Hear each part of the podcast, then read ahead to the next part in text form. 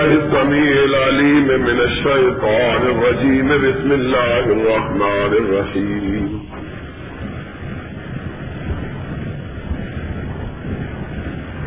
لقد من الله على المؤمنين إذ بعث فيهم رسولا من أنفسهم يتلو عليهم آياته ويزكيهم ويعلمهم الكتاب والحكم إن كانوا من قبل لفي ضلال مبين.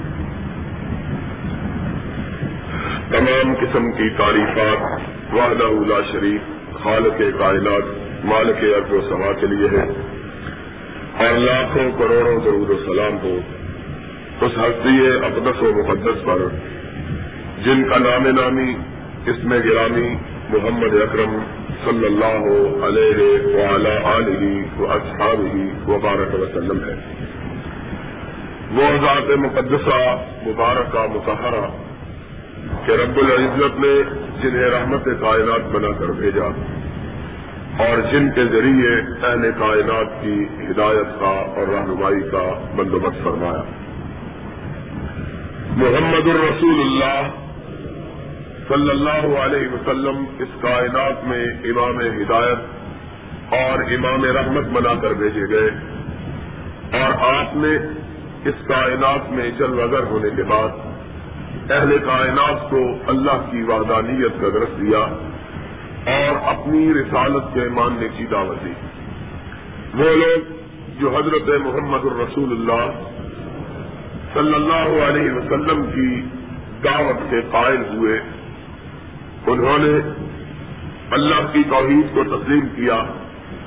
سرور کائنات حضرت محمد الرسول اللہ صلی اللہ علیہ وسلم کی امامت کے معتقد اور معترف ہوئے، وہ لوگ مسلمان کہلائے۔ مسلمان ہو جانے کے بعد محمد الرسول اللہ صلی اللہ علیہ وسلم کے احکامات کے مطابق انہوں نے یہ بات اچھی طرح اپنے دل اور دماغ میں بٹھا لی کہ صرف کلمہ طیبہ کا اقرار اور اعتراف، اللہ کی وحدانیت اور محمد الرسول اللہ صلی اللہ علیہ وسلم کی رسالت کی شہادت یہ جنت میں جانے کے لیے کافی نہیں ہے۔ اسلام میں داخلے کے لیے یہ بات بہت کافی ہے کہ آدمی اس بات کا اقرار اور اعتراف کرے کہ رب کائنات کے سوا کوئی خالق و مالک حیات و موت پر قدرت رکھنے والا، زندگی و موت بخشنے والا، نفع و نقصان پہنچانے والا اور عبادت کے لائق کوئی اور دوسرا نہیں ہے۔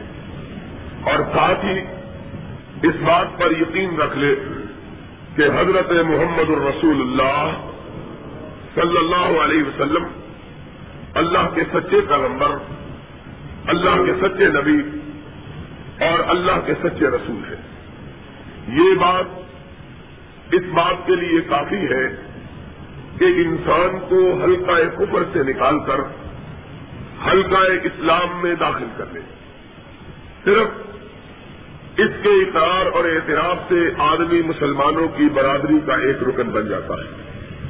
لیکن کیا صرف یہ کلمہ شہادت، کیا صرف اللہ کی توحید کا اقرار اور حضرت محمد الرسول اللہ صلی اللہ علیہ وسلم کی رسالت کا اعتراف، انسان کو اللہ کے عذاب سے بچانے، اللہ کی جنت میں داخلہ دلوانے، رب کی رضا کے حصول کا موقع فراہم کرنے اور اللہ کی بارگاہ میں مقرب ہونے کے لیے بھی کافی ہے، یہ بات کافی نہیں ہے۔ بلکہ انسان مسلمان ہو جانے اور مسلمان کہلا لینے کے باوجود اس وقت تک جنت کا وارث نہیں بن سکتا۔ جب تلک کہ وہ حضرت محمد الرسول اللہ صلی اللہ علیہ وسلم پر اترنے والی کتاب اور نبی پاک صلی اللہ علیہ وسلم کے قول فیل اور آپ کی تقریرات سے وجود پکڑنے والی سنت کی پیروی نہیں کرتا ہے۔ بلکہ اگر کوئی شخص سارے دین اسلام کی تعلیمات کو مانتا ہے، قرآن حکیم کے ایک ایک حکم کو تسلیم کرتا ہے، حضرت محمد الرسول اللہ صلی اللہ علیہ وسلم کی ساری تعلیمات پر ایمان لاتا ہے۔ لیکن اس کے باوجود صرف قرآن کے کسی ایک حکم کو، یا محمد الرسول اللہ صلی اللہ علیہ وسلم کی طرف سے واجب کیے ہوئے، فرض کیے ہوئے کسی ایک فریضے کو ترک کر دیتا ہے۔ صرف ایک فریضے کو۔ اس کا سارا ایمان، اس کا سارا اسلام اس کو جنت میں نہیں لے جا سکتا۔ جنت میں جانے کے لیے یہ ضروری ہے کہ انسان پورے اسلام کو تسلیم کرے، پورے اسلام کو مانے اور پورا اسلام صرف اللہ کی وحدانیت کے اقرار اور حضرت محمد الرسول اللہ صلی اللہ علیہ وسلم کی رسالت کے اعلان تک محدود نہیں ہے۔ بلکہ پورے اسلام کا معنی یہ ہے کہ انسان اس بات کا اقرار اور اعتراف کرے کہ میں نے اللہ کے حکم کے سوا کسی دوسرے کا حکم نہیں ماننا ہے۔ اور اسلام پر عمل پیرا ہوتے ہوئے انسان یہ عقیدہ رکھے کہ حضرت محمد کریم علیہ السلاط وسلام نے عبادات کو جس طریقے پر ادا کرنے کا حکم دیا ہے، میں نے عبادات کو اسی طریقے پر ادا کرنا ہے۔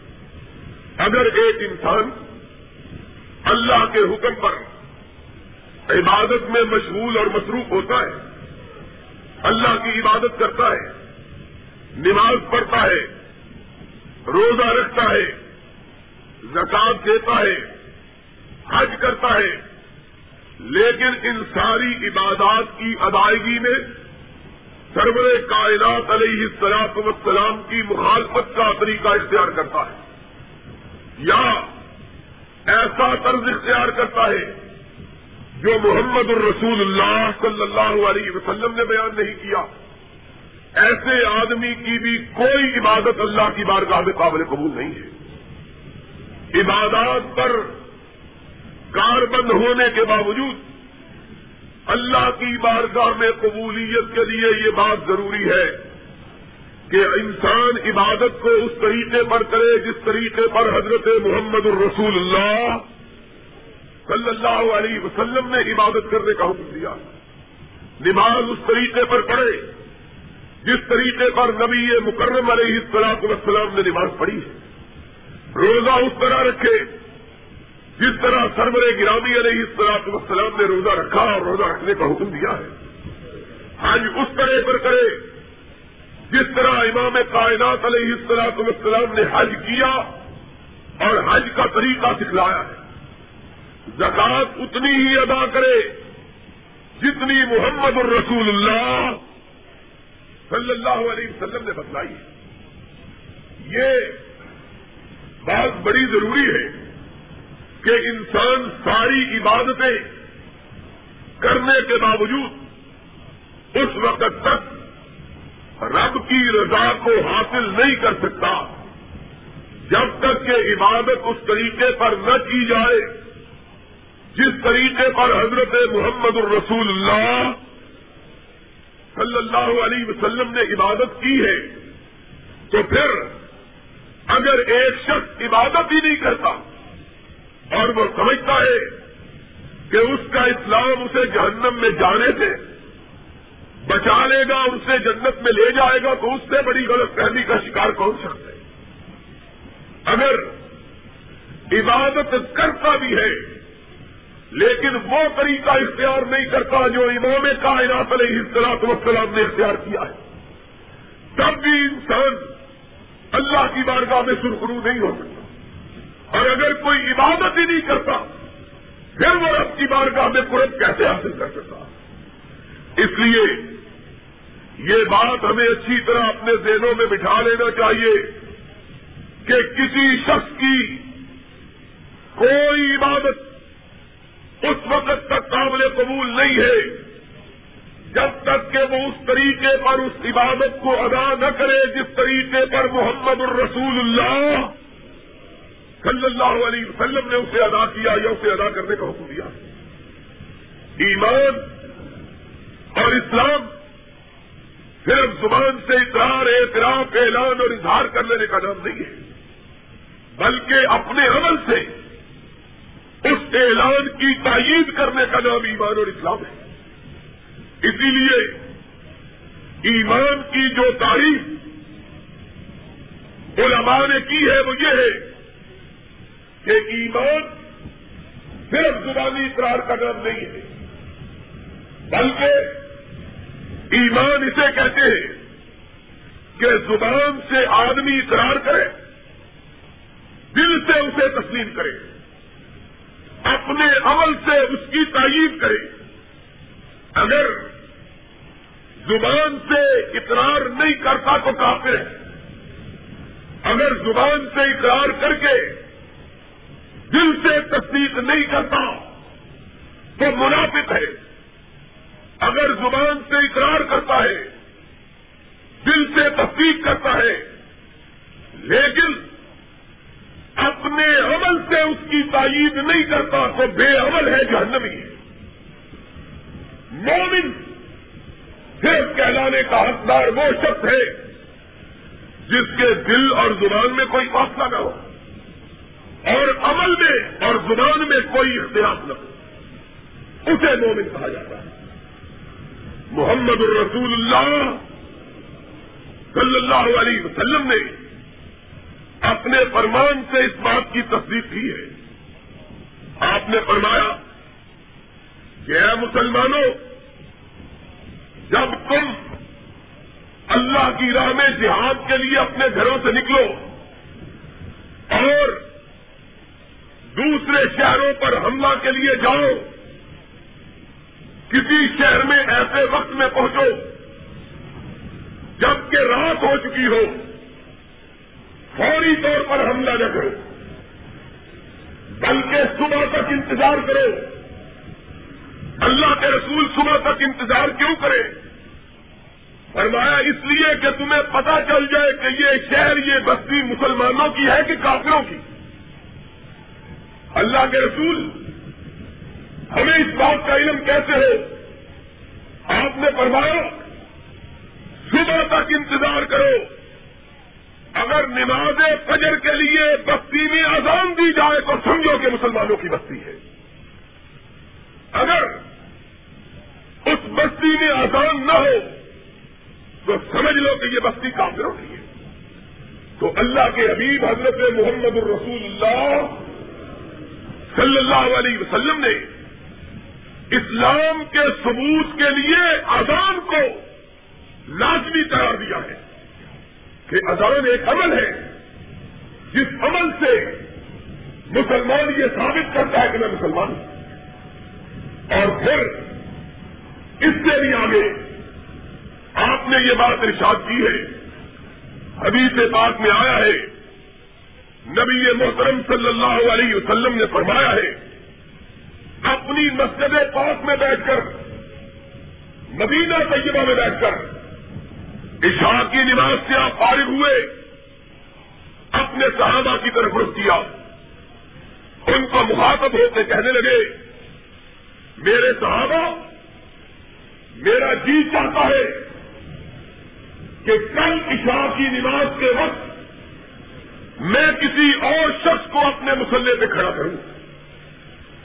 وہ شخص نماز پڑھائے اور میں مدینے کی گلیوں اور کوچوں میں گردش کروں اور دیکھوں کہ جو شخص اذان سننے کے بعد، نماز عشاء کھڑی ہو جانے کے بعد، پھر بھی مسجد میں آ کے نماز میں شریک نہیں ہوا، میں اس کے گھروں کو آگ لگا دوں اور بتلا دوں کہ یہ گھر مسلمانوں کا گھر نہیں ہے۔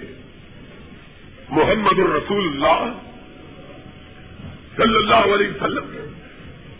اس فرمان کا معنی یہ ہے کہ مومن وہ ہے جو صرف زبان سے لا الہ الا اللہ کہہ کر محمد الرسول اللہ پکار کر پھر اپنے آپ کو مسلمان نہیں کہلاتا، بلکہ مومن وہ ہے جو زبان سے اسلام کا اقرار کرنے کے بعد دل سے تصدیق کر کے اپنے عمل سے اس کا ثبوت فراہم کرتا ہے جس کے قول اور فیل جس کی زبان کے اقرار اور عمل میں تضاد ہو، وہ سب کچھ ہو سکتا ہے، محمد کی امت میں سے نہیں ہو سکتا۔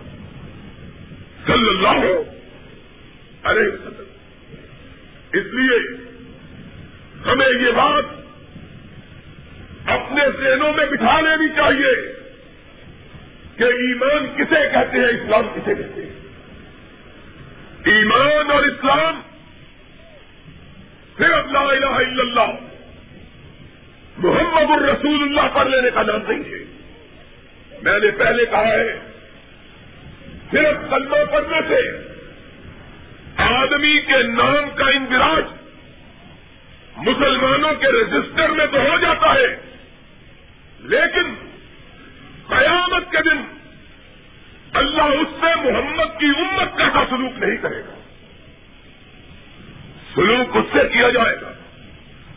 جس شخص نے پورے پورے اسلام کو اختیار کیا، اپنے دل میں، اپنی زبان میں کوئی فرق روا نہیں رکھا، اور اپنے عمل سے اپنے اسلام کا ثبوت فراہم کیا۔ ساتھ ہی ساتھ یہ بات بھی سمجھ لینے کی ہے کہ اسلام صرف عبادات کا مذہب نہیں ہے۔ بعض لوگوں نے یہ سمجھ رکھا ہے کہ پنج وقت کا نماز ادا کر دی جائے، اللہ کی توحید کا اقرار کر لیا جائے، سرور کائنات کو نبی اور رسول مان لیا جائے، پھر سال کے بعد زکات دے دی جائے۔ اگر توفیق ہو تو حج کر لیا جائے۔ سال کے بعد ایک مہینے کے روزے رکھ لیے جائے۔ باقی جو جی چاہے انسان کرے۔ اس پر کوئی روک ٹوک نہیں ہے۔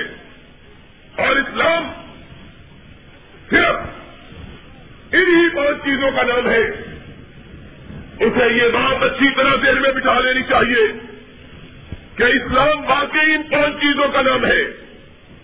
اس نے چار چیزوں کو مانا ہے، پانچویں کو نہیں مانا۔ چار چیزیں۔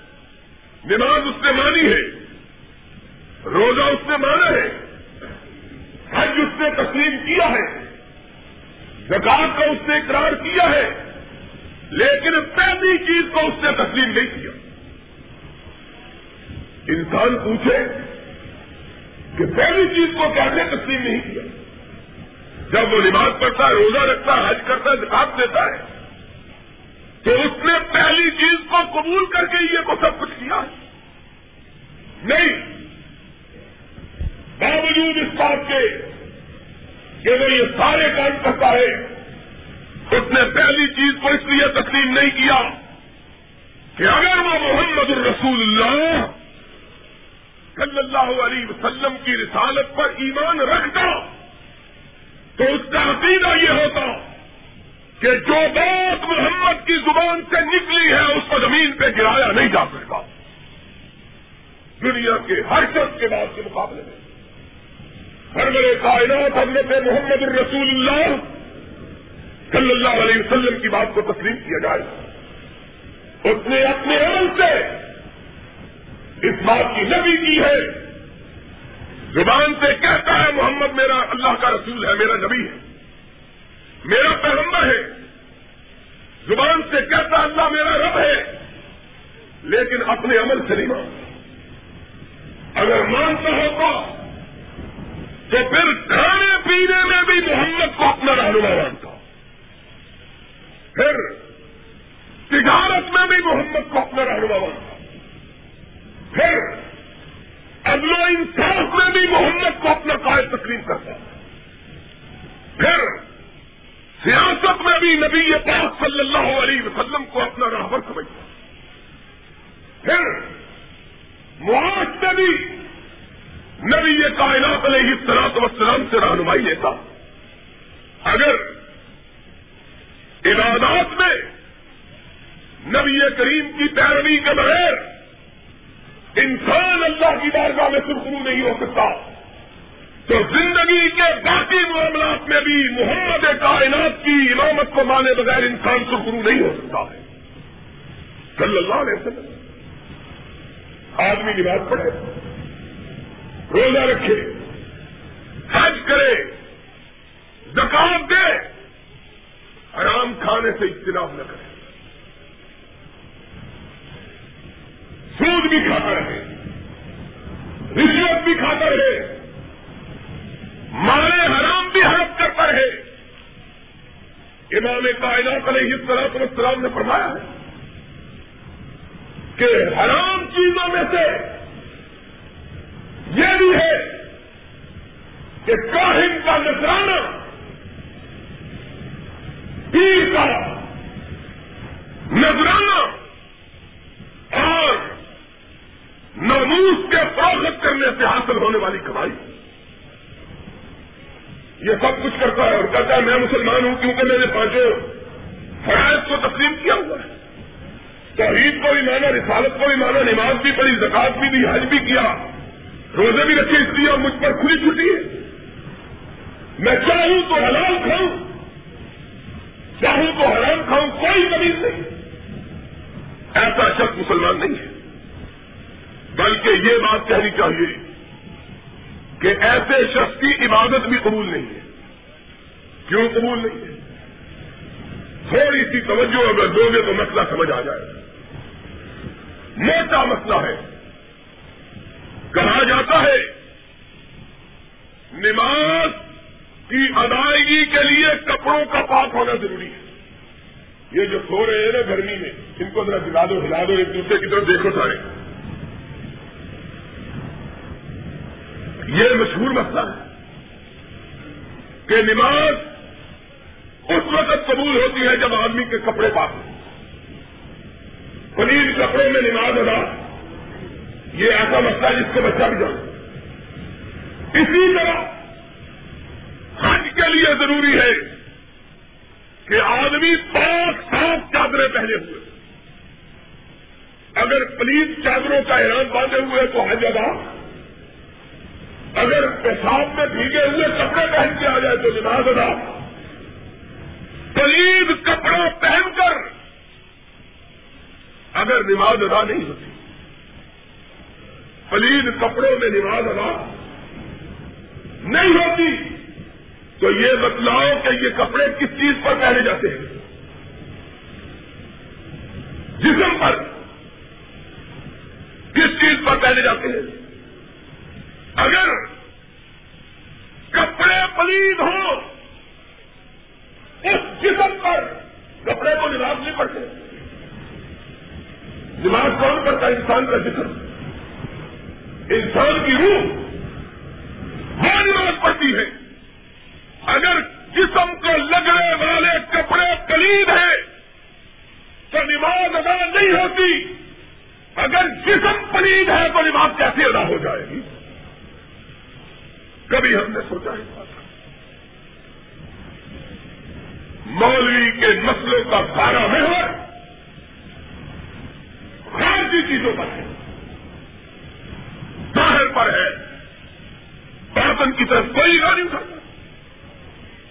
اور جسم کو لگنے والے کپڑے پلید، چادریں پلید ہے تو حج ادا نہیں ہو اگر یہ سارا جسم حرام کا مال لے کر کھا کر گیا ہے۔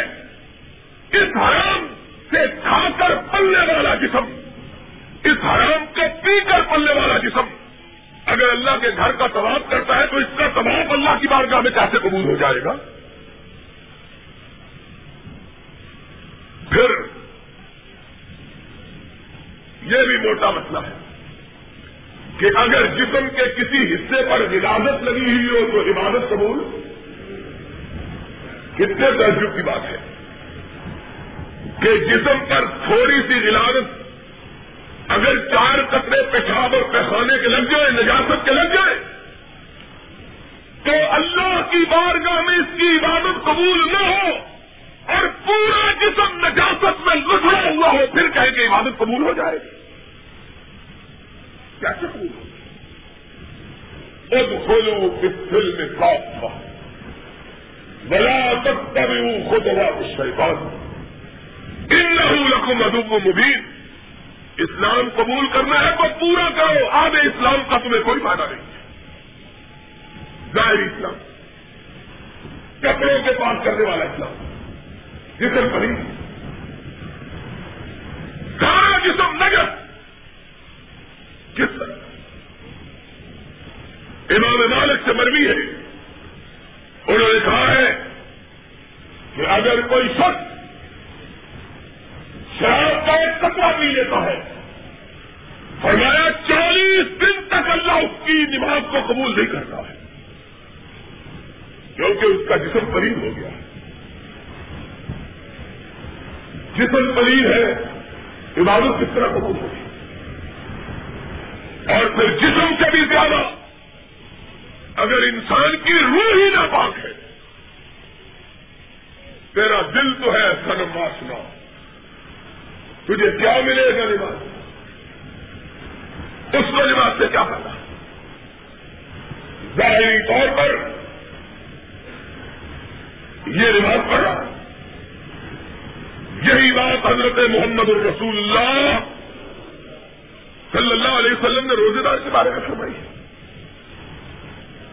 فرمایا ملم یدا قول زورے نہ لانا لگے فلئی صلی اللہ یدا کہاں و شرابا لوگوں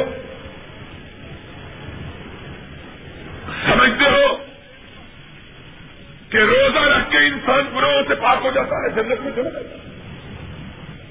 فرمایا ہو روزہ رکھ کے پاک ہو جاتا ہے، جنت میں چلا جاتا ہے۔ لیکن وہ شخص جس کا روزہ قبول ہوا ہے، وہ شخص جس کا روزہ روزے دار، روزہ رکھ کے جنت میں نہیں جاتا۔ بلکہ وہ روزے دار جنت میں جاتا ہے جس کے روزے کو رب نے اور قبول کس کا ہوتا ہے؟ جس کا جسم پاک ہے، جس کی روح پاک ہے۔ نماز کس کی قبول ہوتی ہے؟ جس کے کپڑے پاک، جس کا جسم پاک اور جس کی روح پاک۔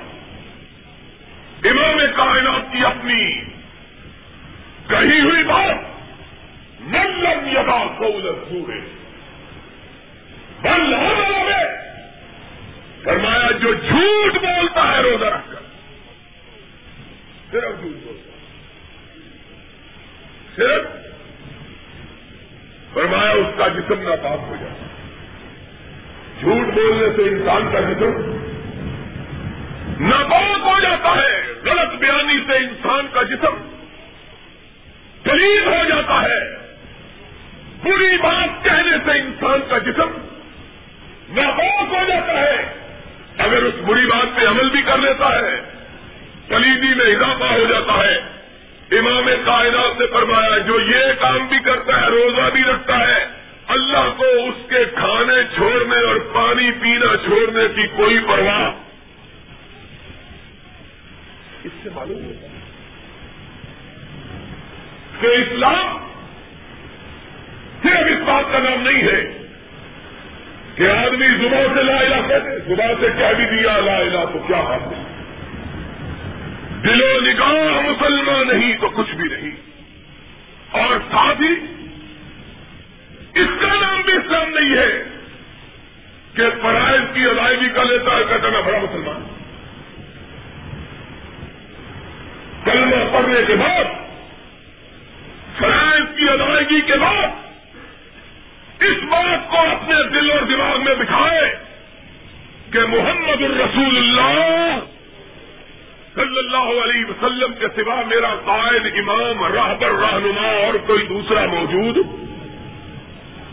اور کون ہوتا ہے امام قائد کہ جو بات کہے وہ مانی اور جس بات سے وہ روکے نہ آتا تم رسول ہو کا ہو؟ وما نہا کو مان ہو بنتا ہوں۔ اس کا نام ہے اسلام۔ اور اس کے لیے لازمی بات یہ ہے کہ آدمی انسان اپنی روزی کو پاک بنائے۔ انسان لکما ایک اپنے بچوں کو حلال کھلائے۔ امام ابن تیمیہ رحمت اللہ علیہ نے فرمایا ہے، جو جسم حرام سے پرورش پائے، اس سے حلال کی توقع نہیں رکھنی چاہیے۔ جو جسم حرام سے پرورش پائے اس سے حلال کی توقع آدمی دیتا تو گندم ہے۔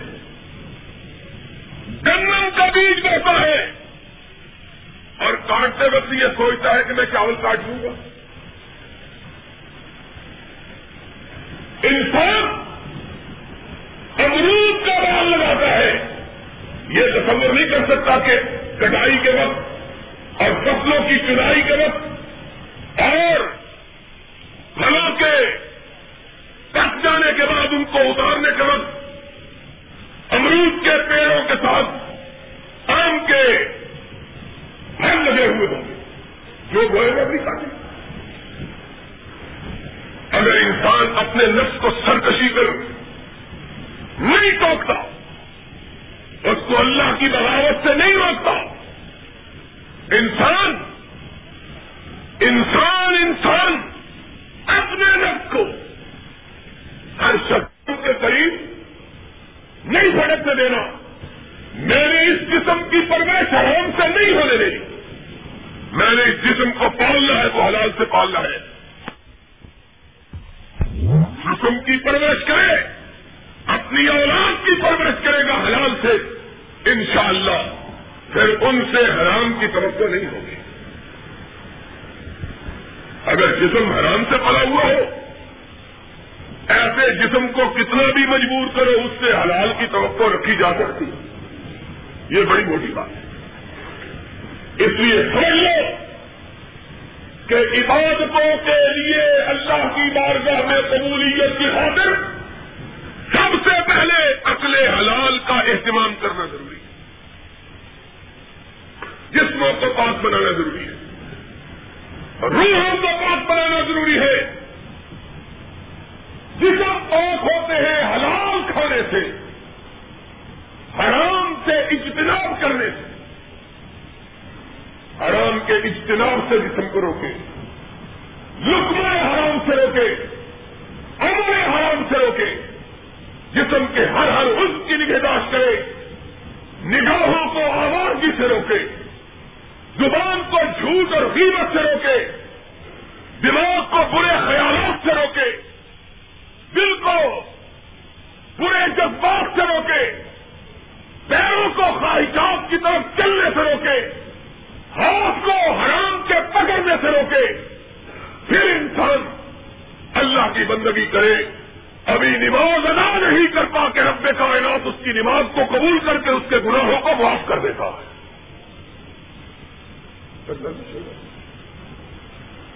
پھر چھوٹی چھوٹی غلطیاں ہو جاتی لیکن اگر اپنے آپ کو حرام سے بچا رکھا ہے تو کیا ہوتا ہے؟ ایک آدمی نبی پاک صلی اللہ علیہ وسلم کے پیچھے نماز زور ادا کرتا حضور سلام پیتے ہیں، اس کی آنکھوں سے آنسو روا کہتا ہے، یا رسول اللہ ازنب تو اللہ کے رسول میں نے بہت بڑا گناہ کر لیا۔ اللہ کے رسول پتا نہیں میرا کیا ہوگا آپ نے فرمایا کہ کبیرے کا انتخاب تو نہیں کیا۔ اس نے کہا، نہیں، اللہ کے رسول اس سے کم کم گنا ہو گیا۔ آپ نے فرمایا، وضو کر کے نماز پڑھی ہے؟ اس نے کہا، اللہ کے رسول وضو بھی اسی طرح کیا جس طرح آپ نے کہا، نماز بھی اسی طرح پڑھی ہے جس طرح آپ نے پڑھائی۔ آپ کے پیچھے نماز ادا کی ہے۔ اللہ کے حبیب نے جواب میں کہا، ان الحسنات یوز ہند سیاح جاؤ حجر کی نماز کے درمیان اور زور کی نماز کے درمیان جو تم سے بھولے سے غلطی ہو گئی ہے اللہ نے صرف نماز کی ادائیگی سے اس گناہ کو معاف کر دیا ہے۔ گناہ معاف ہو کیوں؟ کہ جسم حلال کا ہے۔ بڑا اس لیے اپنے آپ کو بتا کر کیا پھر غلطی ہو گئی ہے؟ اللہ معاف کرے۔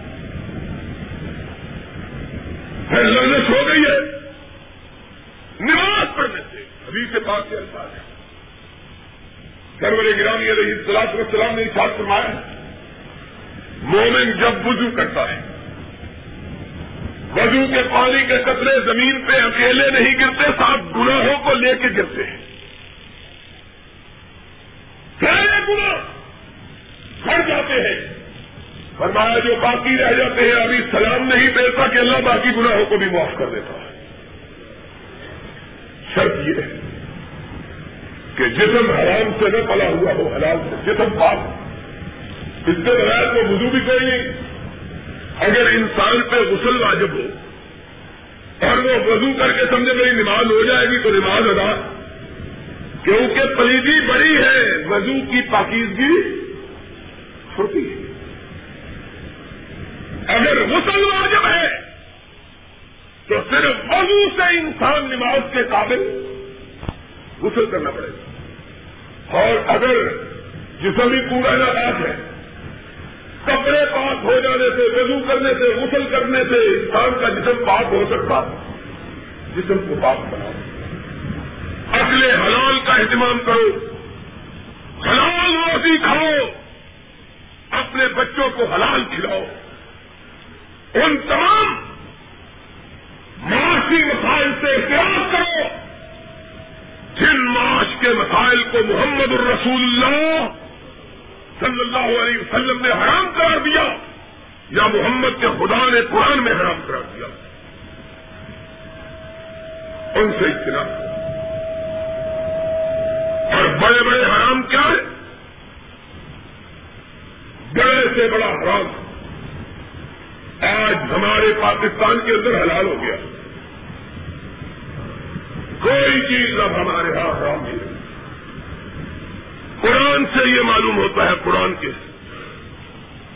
کہ سب سے بڑا حرام اگر کوئی ہے تو وہ سود قرآن کی تعلیمات سے سمجھو میری بات کو۔ خنزیر بھی حرام ہے۔ خنزیر بھی، شراب بھی جوا بھی، یہ ساری چیزیں حرام ہیں۔ یہ ساری چیزیں حرام ہیں۔ ان کے حرام ہونے میں کوئی شبہ مردار بھی، خون بھی ان ساری چیزوں کو اللہ نے قرآن میں کیا۔ لیکن کسی حرام کے لیے وہ بات نہیں کہی جو سود کے لیے کہی۔ کسی حرام کے لیے یہ بات نہیں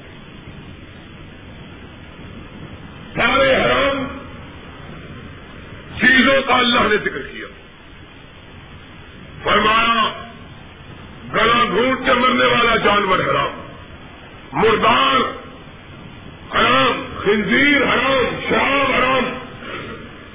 پنج طلب مومنو ان کے قریب نہ جاؤ۔ مومنو ان کے، یہ حرام ہے، ان کے قریب نہ جاؤ، نہ پاک ہو جاؤ گے۔ سود کا ذکر ہو۔ رب نے یہ نہیں کہا کہ یہ حرام ہے، اس کے قریب میں جاؤ۔ قائد تک اللہ۔ بدر بابسی امن رہا مومنین ایمان اور سود دونوں اکٹھے نہیں ہو سکتے. ایمان اور سود دونوں اکٹھے. یہ دوسرا کسی چیز کے بارے میں آج مسئلہ یاد کر کے جانا. سمجھ کے جانا مسئلے کو. ایمان اور سود دونوں اکٹھے. تیسرے بارے میں سورہ آل عمران میں تھا۔ اتفاق اللہ نظر ماما وسیع امین ربا ان کو تم مومنی مومن سود نہیں کھاتا۔ پھر کہا شراب سور حتیٰ کے غیر اللہ کی نظر ماں اہل بھی غیر اللہ نو چیزوں کو گنا اللہ اور میرا تعلیم نہیں کرتے وہ دم اور ہم خنزیر نو گیارہ چیزوں کو گنا گیارہ چیزوں کو سب حرام ہے کوئی نہ کھائے قریب نہ جائے پھر کہا اللہ من سر اگر کوئی مجبور ہو جائے غیر باغن ولا آدن فلا اسمال موت نظر آ رہی ہے زندگی بچانا کچھ بھی کھانے کے لیے فرمایا اس کو یہ گیارہ حرام چیزیں کھانی بھی جائز ہے صرف مجبوری کی وجہ سے مجبوراً زندگی کو بچانے کے لیے تھوڑا سا صرف زندگی کو بچانے کے لیے اگر ضرورت ہو تو ان کو مجبوری کی وجہ سے سور کی بھی اجازت دی غیر اللہ کے نام پہ چڑھاوے کی بھی اجازت دی اللہ تیری قدرت کا قربان سود کو اللہ نے اپنے قرآن میں مجبوری کی وجہ سے بھی جائز کرا یہ اتنا بڑا خراب ہے امیر المومنین ضیاء الحق نے اسلام کے نام پہ اس کو حلال کر رکھا ہے۔ وہ حرام جسے رب نے استراب اور استرار کی حالت میں بھی جائز قرار نہیں دیا۔ استراب اور استرار کی حالت میں بھی جائز۔ وہ اسلام کے نام پہ بننے والے ملک میں جائز ہی نہیں، بلکہ ضروری ہے۔ کوئی شخص فیکٹری نہیں لگا سکتا۔ باہر سے مشینری امپورٹ نہیں کر سکتا جب تک کہ سود پر قرضہ نہ لے۔ گورنمنٹ سے حصہ نہ رکھے۔ یہ اسلام ہے۔ اور سنو، یہ تو ضمن بات آ گئی میں کہنے یہ لگا تھا، پورے قرآن کے اندر محمد الرسول اللہ صلی اللہ علیہ وسلم کے فرمان کے اندر کسی چیز کو اتنا بڑا حرام قرار نہیں دیا گیا جس قدر حرام اللہ نے سود کو قرار دیا۔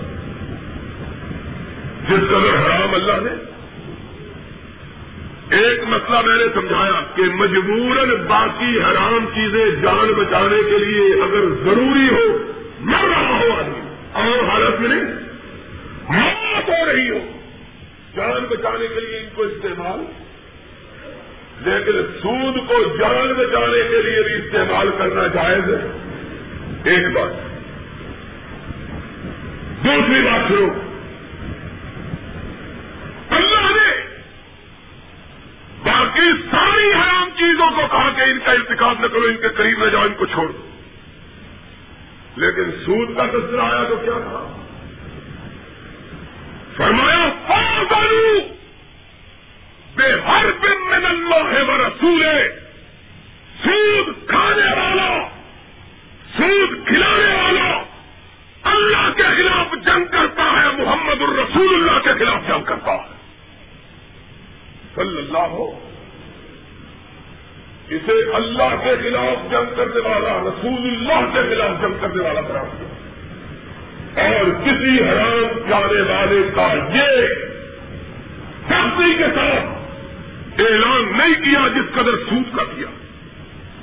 ہمارا علم سفائی ہاں بے ہر دن میں اللہ ہے وہ اگر تم سود لینے دینے سے بات نہیں آتے، تو اللہ کے خلاف، رسول اللہ کے خلاف اعلان جنگ ہے۔ جنگ کے لیے تیار ہو جاؤ۔ سورہ آل عمران اور پھر قرآن کے اندر چھٹے بارے میں رب العزت نے اپنے خلاف رسول اللہ کے خلاف جنگ کرنے والوں کا انجام اور ان کی سزا کیا بتلائی۔ وہ بھی اس قرآن کے اندر موجود ہے۔ سورہ معاہدہ کے اندر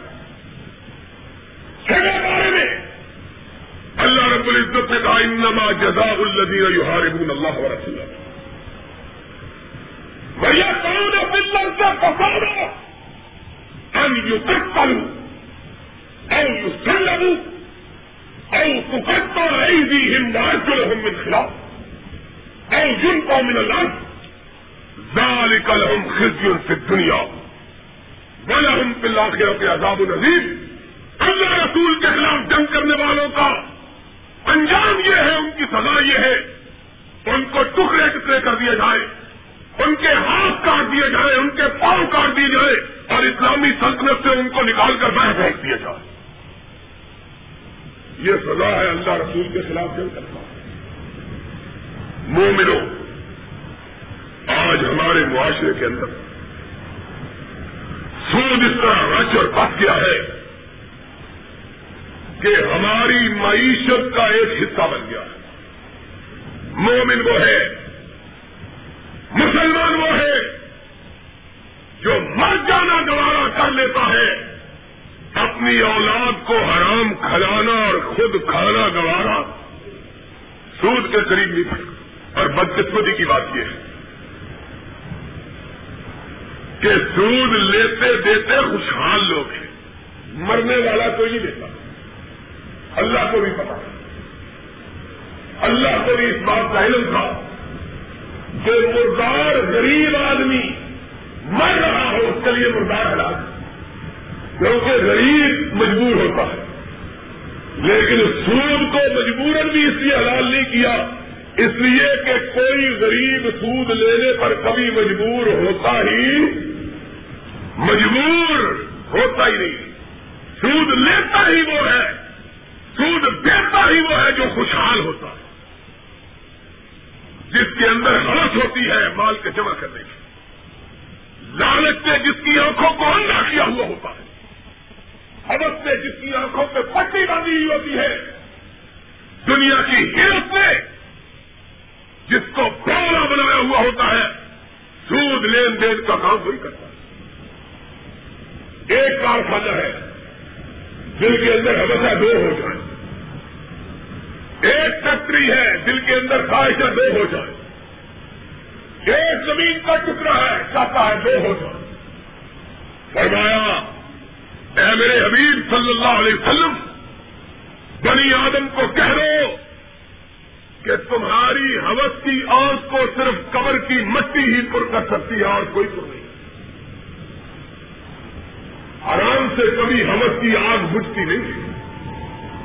اس لیے دوستو اس بات کا خیال رکھو، اسلام اس بندے کا نہیں ہے جو بڑا نمازی، حاجی، روزہ رکھنے والا، زکات دینے والا، بلکہ اسلام اس بندے کا ہے جو حرام کھانے سے، حرام کھلانے سے، حرام اپنے بچوں کو حرام سے پرورش کرنے سے اجتناب کرتا ہے۔ اور سب سے بڑا حرام کیا ہے؟ سود۔ اس کے بعد سب سے بڑا حرام لوگوں کا حق مارنا اس کے بعد سب سے بڑا حرام لوگوں کا حق مارنا ان شاء اللہ اگلے خطبہ جمعہ میں یہ بتلایا جائے گا کہ محمد الرسول اللہ صلی اللہ علیہ وسلم نے اپنے فرمان میں اور رب کائنات نے اپنے قرآن میں کس طرح مومنوں کو اپنے حلال کی تلقین کی؟ اور کون کون سی تجارت کی قسمیں ہیں جو حرام ہیں؟ جن کو لوگوں نے تجارت سمجھا ہوا ہے، حقیقت میں حرام ہے۔ مومن وہی ہے، نماز اسی کی ہے، رمضان کا مہینہ برکتوں والا آ رہا ہے۔ روزے اسی کے اللہ کی بارگاہ میں قبول ہوں گے۔ جس نے پہلے اپنے جسم کو پاک بنایا، جس کا جسم ناپاک ہے اور حرام کے لکمے کے کھانے والے کا جسم کبھی بھی پاک ہو سکتا۔ اس کی مثال کیا ہے؟ اس کی مثال یہ ہے کہ ایک کنویں میں کتا گر جاتا ہے۔ ایک کنویں میں مولوی سے جا کے مسئلہ پوچھتے ہیں۔ مولوی جی کنویں میں کتا گر گیا پاک کیسے کرے مولوی فکا کی کتاب نکالتا کہتا ہے ڈھائی سو موقع نکالو۔ ڈھائی سو موقع کہتے تھے ڈھائی سو ڈول پانی کا نکالو، کنواں پاک ہو جائے گا۔ بلا میں چاہتا ہے کتا بیچ میں ہی پڑا ہوا ہے، موقع نکالتا رہتا ہے۔ ڈھائی سو نہیں، ڈھائی ہزار بھی نکال لے، کنواں پاک۔ پہلے کتا نکالے۔ سنو سو وضو نہیں، ہزار وضو کر لو۔ سو غسل نہیں، ہزار غسل کر لو۔ جب تک پہلے جسم پاک نہیں، جسم کے اندر والی روح پاک نہیں، ہزار غسل سے بھی انسان کا جسم پاک ہو سکتا۔ یہ پاک ہوگا اگلے حلال سے۔ اگلے حلال کے کیا طریقے؟ اور حرام سے اجتناب کے کیا طریقے ہیں؟ انشاءاللہ اس کا تذکرہ آئندہ خطبہ جمعہ میں ہوگا۔ واخر دعوانا الحمد للہ رب میں آپ سب حضرات کو پچھلے جمعہ المبارک میں اہل حدیث کے زیر اہتمام منعقد ہونے والے اس عظیم شان جلسہ عام کی کامیابی پر، جسے رب نے اپنی مہربانی سے کامیابی اور کامرانی سے ہمکنار کیا، آپ سب حضرات کو اس پر مبارکباد دیتا ہوں۔ اللہ سے دعا ہے، اللہ اپنی توحید کے ماننے والوں اور اپنے رسول کے پیروکاروں کے اس اجتماع کو قبول فرماوے۔ اور جن لوگوں نے اس میں محنت کی ہے، دامے درمے قدم سکھنے اس میں جد کی ہے، اللہ ان کی جد و جہد کو قبول فرمائے۔ حقیقی بات یہ ہے نا انصافی ہوگی۔ اگر میں اپنی مسجد کے نمازیوں کا بالعموم اور اپنے برخوردار نعیم بادشاہ اور اپنے بھائی میر اکرم میر اشرف صاحب کا خصوصی طور پر شکریہ ادا نہ کروں اور ان نوجوانوں کا جنہوں نے ان کے ساتھ مل کر بڑی جد و جہد سے جلسے کے انتظامات کیے، اللہ تعالیٰ ان سب حضرات کو جزائے خیر عطا فرمائے۔ انہوں نے اپنے کاروباروں کو چھوڑا، اپنے گھر کے کاموں سے علیحدگی اختیار کی اور اہل حدیث کے اس اجتماع کو کامیاب بنانے کے لیے سرگرم عمل رہے۔ دن رات جد و جہد کی سارے نام نہ لینے کا وقت ہے، نہ مجھے یاد ہے۔ لیکن میں سمجھتا ہوں کہ آپ سب حضرات نے اپنی اپنی بساط کے مطابق اور ان دو اشراف نے اپنے رفقا، اپنے ساتھیوں کے سمیت بالخصوص بے انتہا محنت کی ہے۔ میری اللہ سے دعا ہے، اللہ آپ سب کو ان دونوں حضرات کو، ان کے رفقا کو اس کا بہترین بدلا دنیا اور آخرت میں ادا فرمائے۔ حقیقی بات یہ ہے کہ جس قدر اللہ رب العزت نے اس جلسہ عام کے انعقاد میں ہمیں کامیابی بخشی، ایمانداری کی بات کہنی چاہیے، ہمیں اس کامیابی کی کوئی توقع نہیں تھی۔ وہم و گمان میں بھی نہیں تھا۔ کہ اللہ کی توحید کے متوالے اتنے دور دراز سے، اتنی بڑی تعداد میں، اتنی سخت گرمی کے اندر، اتنی چلچلاتی دھوپ میں بیٹھیں گے۔ میں نے میر صاحب کو اور اپنے ساتھیوں کو کہا کہ ٹینٹوں کا کوئی انتظام ہونا چاہیے۔ شہر بھر کے جتنے صاحبان لگانے والے تھے، ان سے رابطہ کرنے کے بعد معلوم ہوا کہ موچی دروازے کی جنتا بنائی ہی اس طرح کی گئی ہے کہ وہاں صاحبان لگ ہی نہیں سکتے۔ اس لیے کہ اسٹیج بائیس فٹ اونچی ہے۔ اسٹیج کا متبادل انتظام ہو سکتا تھا کہ نیچے لگا لی جاتی۔ لیکن سیڑھیوں کو کیا کیا جائے جو چوبیس فٹ اونچی ہے۔ اب یہ اسی صورت ممکن تھا جب چالیس فٹ اونچے بانس ہو اور پاکستان میں ابھی کسی خیمے والوں کے پاس اتنے اونچے بانس اور اتنا بڑا انتظام نہیں ہے کہ اتنے اونچے خیمے لگا کر صاحبان لگا کر پھر ان کا اہتمام کیا جا سکے۔ میں سمجھتا ہوں کہ شاید کوئی حکمران جو لوگوں کا مال حرام لوٹتے رہتے ہیں، وہ کوئی کرنا چاہے تو کر سکے۔ عام کسی بھی انسان کے بس میں نہیں ہے کہ موسی دروازے میں صاحبانوں کا اہتمام ہو سکے۔ دوسری بات یہ ہے کہ ہمیں واقعہ کریں۔ اس بات کا اندازہ نہیں تھا کہ اتنی بڑی تعداد میں لوگ آئیں گے۔ اگر ہمیں یہ پتا ہوتا تو ہم نے جلسہ منعقد ہی منٹو پارک میں کرنا تھا۔ اقبال پارک میں، مینار پاکستان میں۔ وہاں صاحبانوں کا اہتمام بھی ہو سکتا تھا، لوگ آرام سے بیٹھ سکتے تھے، لیکن سچ کہنا چاہیے، ہمیں یہی خیال تھا کہ اگر موچی دروازہ بھر جائے گا تو بہت بڑی بات ہے، لیکن اللہ کے فضل و کرم سے۔ اور آپ سب جو حضرات وہاں موجود تھے، اتنا بڑا اجتماع اللہ کی توفیق سے پچھلے حکمہ جمعہ سے لے کر ساڑھے چار بجے تک وہاں منعقد ہوا ہے کہ موچی دروازے کی تاریخ میں اتنا بڑا اجتماع کبھی منعقد نہیں ہوا۔ پچھلے جلسے ہم نے دیکھے سب سے بڑا جلسہ موچی دروازے